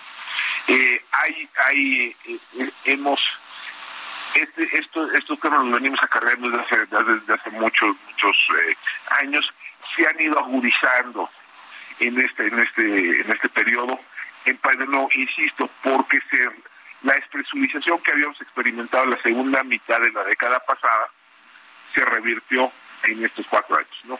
Eh, y eso pues, le metió una presión adicional a un sistema que ya estaba ya estaba operando al límite de su capacidad, ¿no? Eh, y que ya enfrentaba una multiplicidad de retos enormes. Pues Alejandro Ope, yo quiero agradecer mucho estos minutos de comunicación con el auditorio del Heraldo Radio. Gracias por participar con nosotros, analizar todo esto. Este, una pronta recuperación de la tos, Alejandro, de, todo corazón. Y pues feliz año 2023, que sea este año mejor y que no tengamos este tipo de estallidos en centros de rehabilitación social. Ojalá, ¿no? Ojalá, ojalá, digamos, eh, hay que hay que seguir poniendo el ojo en, este tema, ¿no? Que, que, que, no no nos fijamos en él hasta que explotan, ¿no? Pero bueno, Muchas gracias, muchas gracias. Muy interesante el análisis. Gracias, Alejandro. Hasta pronto. Gracias. Alejandro Ope, analista en materia de seguridad nacional, dando su punto de vista sobre todo lo que ha ocurrido y además, fíjese, muy interesante, con planteamientos de lo que debería hacerse. Yo siempre me he preguntado eso. No sé si usted está de acuerdo conmigo. Eh, súbale el volumen a su radio si lo quiere escuchar. Siempre que, por ejemplo, entrevistamos a algún especialista en algo, en este caso, en materia de seguridad nacional, Alejandro Ope, da una serie de, elementos fundamentales que hoy se podrían implementar en los sistemas de readaptación social. ¿Por qué? Porque están en conocimiento de la situación. no mezclar a los, a, los eh, acusados o reos locales con los federales, eh, despresurizar, hacer. Mi pregunta es, ¿por qué el sistema no lo sabe? ¿Por qué no lo piensan? ¿Por qué no lo visualizan? ¿De ese tamaño ese nivel de la corrupción para hacerse de la vista gorda? O efectivamente estamos ante un desconocimiento de qué hacer de qué hacer en los estados con estos centros de rehabilitación social? ¿Por qué si lo sabe un analista en seguridad nacional? No solo Alejandro Ope, hay muchos, ¿sí? Gerardo Rodríguez, que es nuestro compañero aquí en el Heraldo, lo saben. ¿Y por qué no lo saben los que están metidos precisamente en esa tarea? ¿No se ha preguntado eso en alguna ocasión? ¿Por qué los analistas en los medios de comunicación tienen y saben bajo conocimiento de causa las cosas y quien lo opera en la realidad no lo saben? Es una gran pregunta que yo tengo y que no ha tenido ningún tipo de respuesta. Por lo pronto vamos a ir a los anuncios comerciales. Yo le invito para que siga con nosotros aquí en el Heraldo Radio. Le invito para que me escriba a través de mi cuenta de Twitter, arroba Jesús Martín MX, arroba Jesús Martín MX y a través de nuestro canal de YouTube, Jesús Martín MX. Tenemos un chat en vivo y ahorita en, los anuncios comerciales conversamos algunos puntos de lo que le hemos presentado en nuestro programa del día de hoy. Continuamos. Escucha las noticias de la tarde con Jesús Martín Mendoza. Regresamos.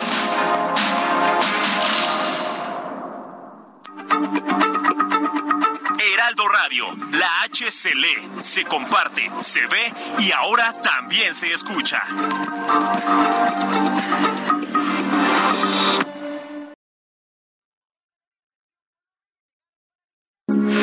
Heraldo Radio, con la H que sí suena y ahora también se escucha. Continúa Heraldo Noticias de la tarde con Jesús Martín Mendoza.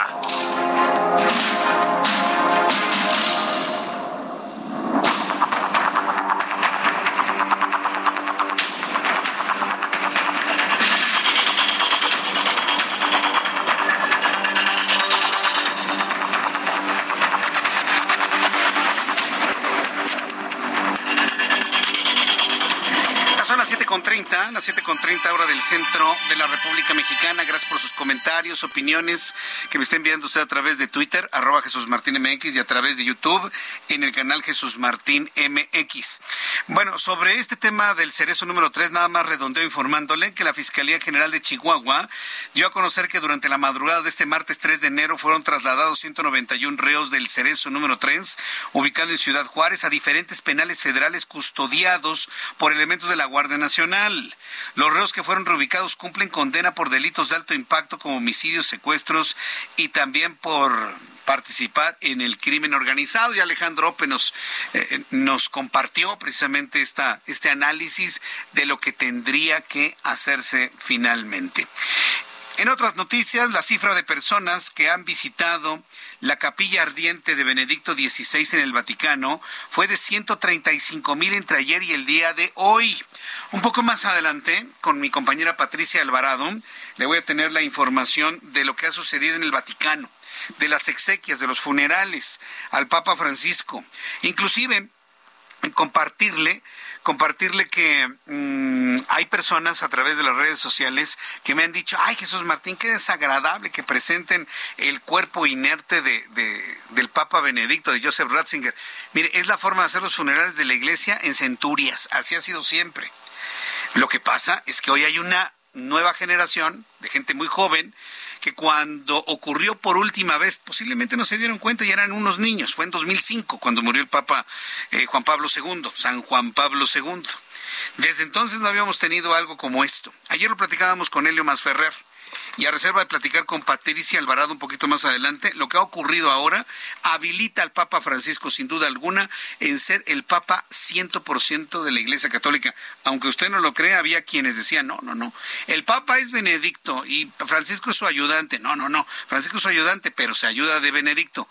Hoy Francisco, bueno, desde que murió, desde el 31 de diciembre, Francisco está solo y es el único Papa que existe en la Iglesia Católica. En otras noticias, y vamos a entrar en comunicación, tengo comunicación en estos momentos con el doctor Guillermo Sagún Sánchez. Él es director de la Unidad Médica de Alta Especialidad, Hospital de Cardiología número 34 del Instituto Mexicano del Seguro Social en, Monte, en Nuevo León. Bueno, se hizo un insólito trasplante bipulmonar el primero en la historia del instituto. Y mire que también nosotros aquí en el Heraldo estamos muy entregados a este tipo de historias. Y es que especialistas de la Unidad Médica de Alta Especialidad, Hospital de Cardiología en Nuevo León, el número 34, realizaron este trasplante y pertenece al Seguro Social. Esto ocurrió el 22 de diciembre. Vamos a entrar en comunicación con el doctor Guillermo Sagún. Doctor Sagún, me da mucho gusto saludarlo aquí en el Heraldo Noticias. Muy buenas tardes, buenas noches ya.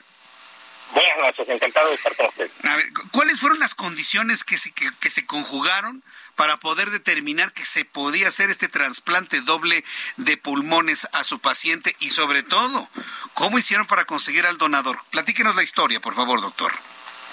Muchas gracias. Pues es un proceso largo, ha sido un proceso de preparación de tres años ya al momento para nuestra unidad médica en esos tres años, eh, un equipo de especialistas eh, viajó a la ciudad de Barcelona, en España, donde estuvieron por allá algunos meses preparándose para la realización de este tipo de procedimientos. Eh, después vino toda una serie de, procesos de licenciamiento, la cual por fin en mayo de este año se logró obtener la licencia por parte de la CEPRIS para realizar este tipo de procedimientos.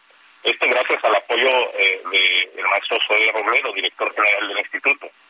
Eh, una vez teniendo ya la licencia, pues eh, existen pacientes con enfermedades pulmonares crónicas que están en etapa terminal, es decir, que ya son dependientes de oxígeno y para quienes el tratamiento médico ha llegado a un límite y pues eh, su opción es el trasplante del órgano. se han estudiado varios pacientes, los cuales se encuentran en una lista de espera y pues en cuanto se presenta un, potencial donador, eh, son llamados para que pueda realizarse esta operación que sin duda la finalidad es que eh, puedan mejorar su calidad de vida.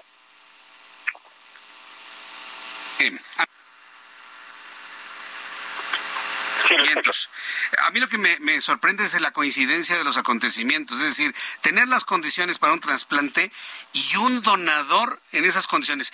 ¿Cuál fue la historia del donador, doctor? Eh, bueno, el donador, un joven de 27 años, el cual después de un accidente sufre de muerte cerebral, eh, es quien, en este caso sus familiares, es que son quienes deciden hacer esta donación multiorgánica. Eh, y bueno, se tomaron eh, los pulmones y también el corazón. El mismo día aquí en la unidad se hicieron ambos trasplantes de manera simultánea. Y quiero aprovechar su espacio, este, que sé que es un espacio donde hace pues, eh, muchas cuestiones de índole social, para invitar a la gente a que se conviertan en donadores. Porque realmente hay mucha gente que está esperando un órgano, unas córneas, riñones, hígado, eh, corazón, o en este caso pulmones, o hasta hueso se puede donar. La verdad es que es la manera que tenemos en la que podemos seguir dando vida después de la vida eh, a través de la donación de un órgano, que hay muchas, muchas personas que los están esperando. Eh, eh, yo creo que la cultura de la donación debe mantenerse eh, en ese sentido. Háblenos de la capacidad del equipo que usted encabezó para realizar este trasplante. ¿Cómo se prepararon? ¿Dónde se capacitaron para poder lograr con éxito esta operación? Bueno, este equipo fue enviado por parte del Instituto Mexicano del Seguro Social a Barcelona, en el Hospital Valdebrón allá estuvieron haciendo una rotación de algunos meses. Esto fue desde, 19, desde el año 2019, es decir, este, ya tenían eh, este tiempo, eh, durante este tiempo recibieron otras capacitaciones aquí a nivel nacional, estuvieron haciendo inclusive simulacros para prepararse para el momento en que estuviéramos listos, eh, tanto desde el punto de vista legal, con el licenciamiento, y pues eh, a, esperas de que en algún momento tuviéramos eh, tanto el paciente como el donador ideal para poder eh, sacar adelante de manera exitosa este procedimiento. Bien, pues yo quiero agradecerle mucho, doctor Guillermo Sagún Sánchez, que nos haya tomado la, comunicación el día de hoy. ¿Qué, otros trasplantes, digamos, tienen en puerta que nos pueda compartir, sobre todo para, de alguna manera, promover esta cultura de la donación y que el mismo público sea, sea consciente de ello, de la importancia del mismo? Eh, bueno, los, obviamente que lo, lo que más se necesita, porque son listas de espera enormes, son sobre todo córneas y riñones. Eh, pero eh, en los hospitales de INC se realizan también trasplantes de hígado, trasplantes eh, de, corazón, del cual nosotros en lo particular aquí en el Hospital de Cardiología llevamos 85 trasplantes cardíacos, este que se realizó el 22 de diciembre fue el, número este, 85, y pues ahora también ya eh, a partir a partir de la fecha también ya de pulmón. Bien, doctor Sagún, muchísimas gracias por este tiempo para el auditorio que escucha el Heraldo Radio. Gracias por su tiempo y muchísimas felicidades por este impresionante logro que han tenido ustedes allá. Muchas gracias por su tiempo. Muchísimas gracias por su tiempo. Gracias. Gracias, que le vaya muy bien. Hasta pronto. Bueno, pues es el doctor Guillermo Sagún, eh, director de la Unidad Médica de Alta Especialidad Hospital de Cardiología número 34 del Seguro Social, ¿sí? Del Seguro Social en el estado de Nuevo León. Bien, son las 7.39, las 7.39 horas del centro de la República Mexicana. Muchas gracias por sus comentarios, muchas gracias por sus opiniones decirle que, bueno, pues estamos en este momento tratando de restablecer nuestra transmisión a través de, de YouTube en el canal Jesús Martín MX. Eh, ya saben, ¿no? Que luego las, las condiciones no nos ayudan. Pero pues bueno, finalmente lo trataremos de hacer en unos instantes más. Y bueno, pues ahí usted me va comentando finalmente cómo lo va escuchando. Por lo pronto, ya está aquí en el estudio y me da mucho gusto saludar a Roberto San Germán con toda la información deportiva. Pero antes, antes tenemos el informe de Patricia Alvarado. Ya le había informado a usted sobre el proceso de funerales del Papa Benedicto, el Papa emérito Benedicto XVI. Le presento a continuación información de mi compañera Patricia Alvarado. Buenas noches en Madrid, Patricia.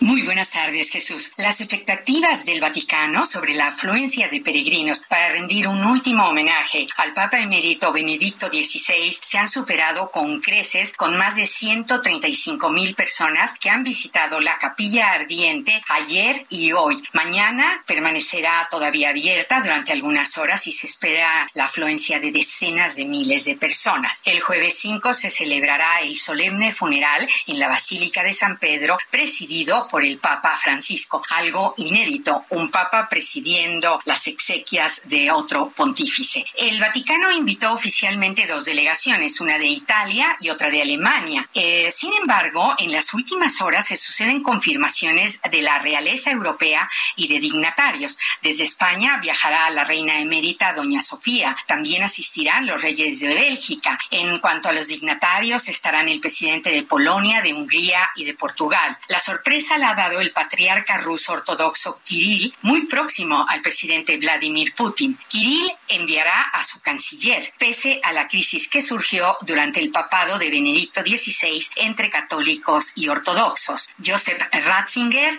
pasa a la historia por su renuncia al pontificado y su retiro de clausura en el monasterio Mater Ecclesiae en Ciudad del Vaticano. Quería un funeral discreto, jamás se habría imaginado que sería el epicentro centro del mundo. Es el reporte que te tengo desde España, donde se sigue, al igual que Europa, muy atentamente el desarrollo de las próximas exequias de Benedicto XVI.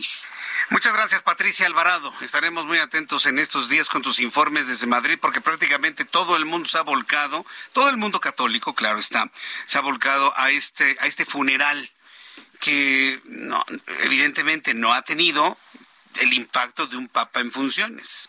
Sin embargo, bueno, pues es un hecho histórico. Esto que estamos viendo no sucedía hace 600 años.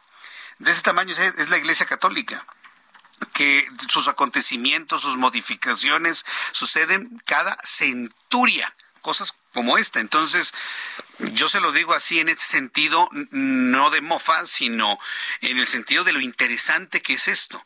El dolor, evidentemente, de la muerte de un hombre que además era un gran teólogo, el ideólogo principal de Juan Pablo II, un gran conocedor de la Iglesia Católica, papa emérito, en su fallecimiento en estas condiciones, después de haber renunciado él mismo ante la imposibilidad, ante su situación física, de llevar las riendas de una iglesia católica y sobre todo haber tenido la humildad de haber de alguna manera visualizado a Francisco, aunque hubo un voto, evidentemente, pero haber visualizado a Francisco como su sucesor, no siendo precisamente su gran amigo no siendo precisamente, inclusive hasta le podría decir desde el punto de vista de las congregaciones, inclusive hasta rivales. Pero pues ahí lo tiene. Se ha ido un hombre grande para la Iglesia Católica, Joseph Ratzinger. Son las 7.43 horas del centro de la República Mexicana. Estamos nuevamente en YouTube. Ustedes disculparán luego las fallas técnicas. Pero ya está aquí en el estudio Roberto San Germán con toda la información deportiva. Mi querido Roberto, gusto en saludarte. ¿Cómo estás? El gusto es mío, mi querido Jesús Martín. Buenas noches y buenas noches a toda la gente que nos está sintonizando. Fíjate que ahora que todo el mundo que se está quejando de que si el cuerpo de Joseph Ratzinger, ya me tocó ver el cuerpo de Pelé. Hoy es igual de impactante verlo dentro, en las fotografías dentro, verlo dentro del féretro. Pero ahí nadie se queja, ¿eh? Ya se quejaron de que Gianni Infantino hizo una ¿Ah, selfie. Sí? sí, ya hubo unas quejas de que cómo era posible que no respetara, hiciera unas, se tomaron unas selfies con el cuerpo de, de Pelé. Bueno, sí, alguien nadie se ha tomado una selfie con Joseph Ratzinger, eso sí me queda claro. Pero ¿a poco hicieron eso? Sí, ya, ya, gente se enojó porque subió a sus redes una foto del féretro, ¿no? Como bien dices, pues bueno, hay cada quien, ¿no? Cada quien hace lo que quiere y bueno, el señor Infantino se tomó una foto con pelea al lado. Sí, a, mí me impresionó porque ver al hombre deportista, ágil, volando en la cancha, metiendo goles, verlo inerte. Bueno, pues es, la vida, ¿no? Así es, así es. Ahí va. Eso es lo único que tenemos seguro, amigo. Todos vamos a llegar a eso. Todos vamos a llegar ahí. Ah, eso sí. De esa no nos vamos a salvar. De esa no nos salvamos nadie. Nadie, ¿eh? Nadie, nadie, nadie, nadie. Nadie. Sí, nadie. Dicen que algunos han vivido más, ¿no? Pero eso ya son otras cosas, ¿no? muy bien. ¿Qué nos tienes para el día de hoy? Oye, lo que pasó ayer en la NFL estuvo también durísimo. Lo del jugador de Buffalo, Damar Hamlin. Eh, fíjate que es una situación esa, esa, jugada me recordó mucho una en los años 80, 70s, 80s, con un jugador que tú debes de conocer. Sí. Y algunos radioescuchas todavía, de los petroleros de Houston, Eric Campbell. Él hace una jugada similar, él siendo corredor de Houston, sale en, una carrera y un linebacker que acababa de llegar al NFL, un novato, Isaiah Robertson, que venía con grandes blasones, iba a ser una estrella, le rompe el esternón. ¡Wow! Baja el casco Eric Campbell, lo quiere taclear de frente, este hombre le mete, ahora sí como dice vulgarmente, los cuernos, le baja el casco, le pega en el pecho, se cae, lo pisa, pasa Eric Campbell, este eh, Campbell termina sin jersey y se lo rompen y todo. El, comentarista en ese momento, wow, incredible, Eric Campbell, bla, bla, bla. Y se queda tirado el jugador. Nadie sabía qué pasaba. El cuate se estaba ahogando. Tuvieron que entrar, le tuvieron que romper las, este, toda la utilería, todo lo que fueron las sombreras, se le van al hospital y le había fracturado el esternón. Bueno, esto lo hace Eric Campbell. La jugada que vemos ayer es una jugada muy similar en la tacleada de Hamlin, que hace a T. Higgins, este receptor del equipo de los Bengals de Cincinnati, y lo que sucede es que se da una conmoción cardíaca. Mm. Ese es el término. No es un paro cardíaco, sino fue una conmoción cardíaca. ¿Y qué es una conmoción cardíaca? Es un golpe que recibe el miocardio, es el corazón, y que te puede dar digamos, eh, no soy especialista, eh, he escuchado de la palabra síncope, que es de repente como que el corazón deja de latir a lo mejor son... Se aturde el, músculo cardíaco. El músculo cardíaco, uno, dos segundos o milisegundos, no sé, y te puede empezar a dar arritmias, taquicardias o puede haber otras cosas. Y fue lo que le sucede a este jugador. A la hora que lo taclea, le pega de lleno en el pecho.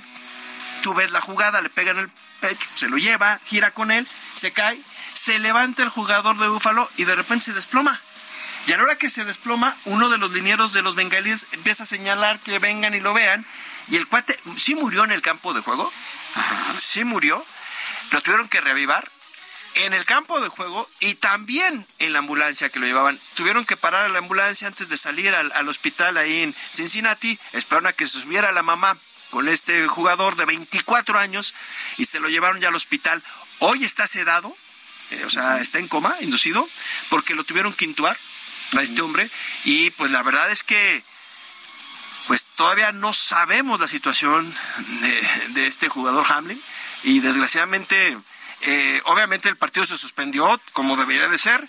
Eh, no sabemos si se va ahora sí que a volver a jugar este partido que es muy importante sobre todo para ver quién queda en el primer lugar de la conferencia americana no pero fue espeluznante ver esta situación, todos los jugadores hincados, rezando, este, fueron más de 15, 20 minutos con la transmisión abierta. No cortaron. Esto nos hizo recordar eh, el caso de Eriksen, este danés que también en un partido de fútbol en la Euro, ¿no te acuerdas? Que de repente se desvanece y que ahí lo salva su compañero de equipo, el que le da resucitación, RCP, ¿no? Entonces empezó a, lo, reavivó, lo reanimó más bien, y este, y lo salva, ¿no? Ya, llegan los paramédicos y sacan, ¿no? Y ayer fue lo mismo, ¿no? Este hombre lo salvaron en el campo de juego.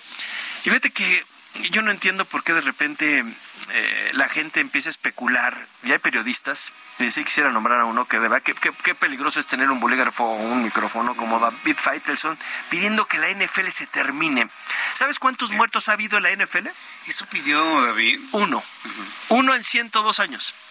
Fue en 1971 cuando un receptor del equipo de los Leones de Detroit no completó el pase, le dio un infarto porque tenía arteriosclerosis y no se la habían detectado. Sí.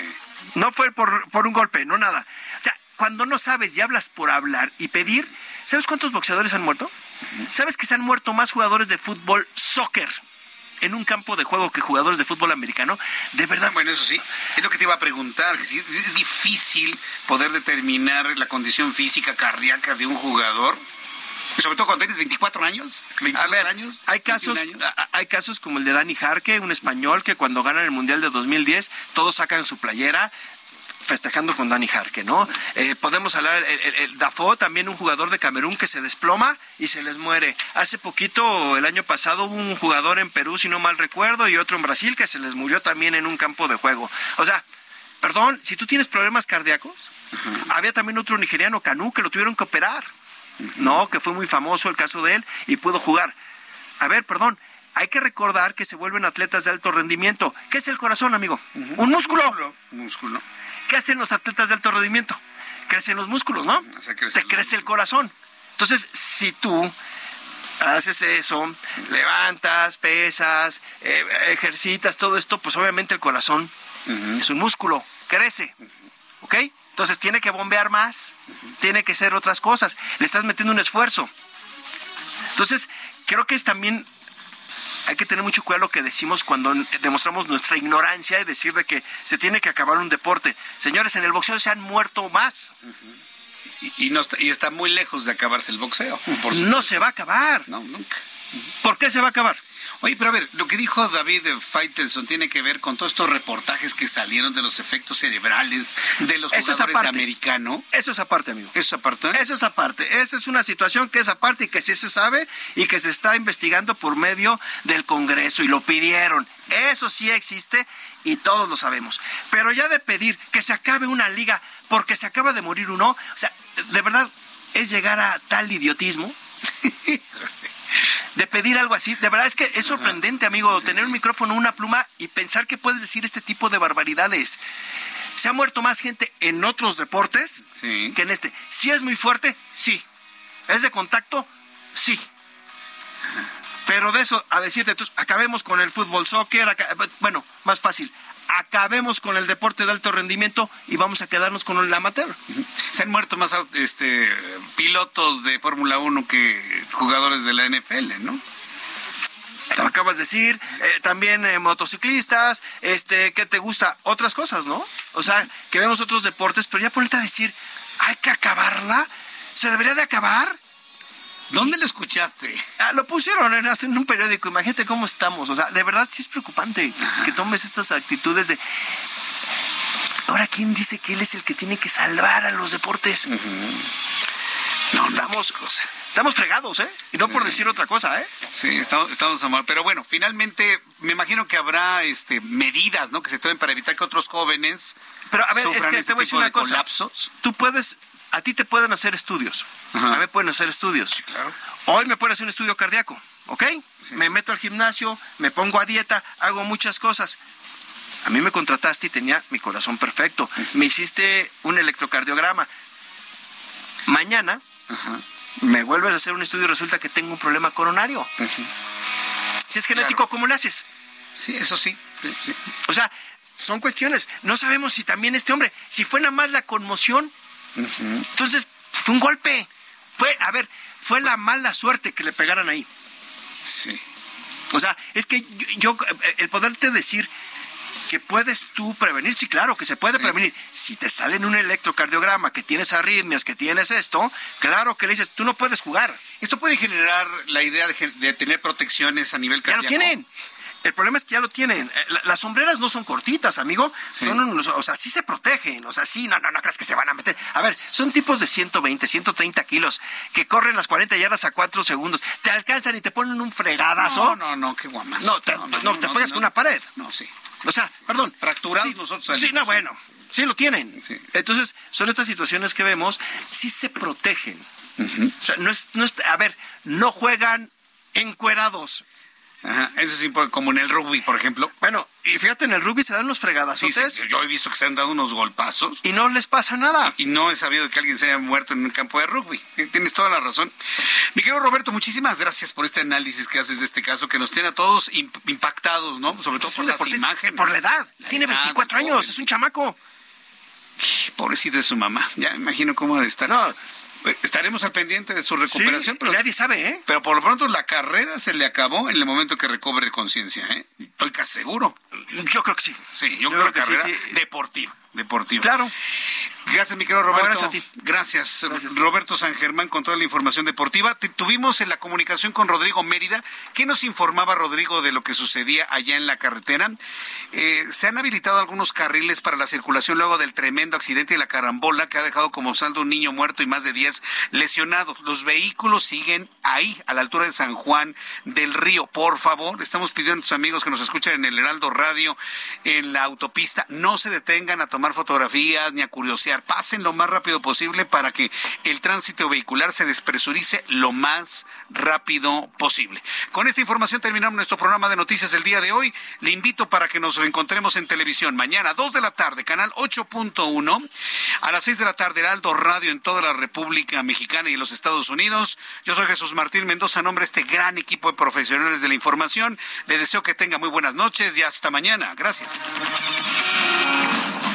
Esto fue Heraldo Noticias de la tarde con Jesús Martín Mendoza.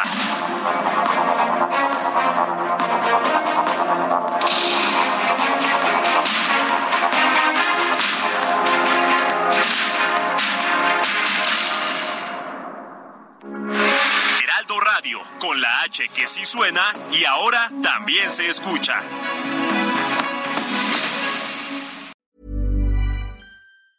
Ever catch yourself eating the same flavorless dinner three days in a row? Dreaming of something better? Well, HelloFresh is your guilt free dream come true, baby. It's me, Kiki Palmer. Let's wake up those taste buds with hot, juicy pecan crusted chicken or garlic butter shrimp scampi. Mm. Hello Fresh. Stop dreaming of all the delicious possibilities and dig in at HelloFresh.com. Let's get this dinner party started.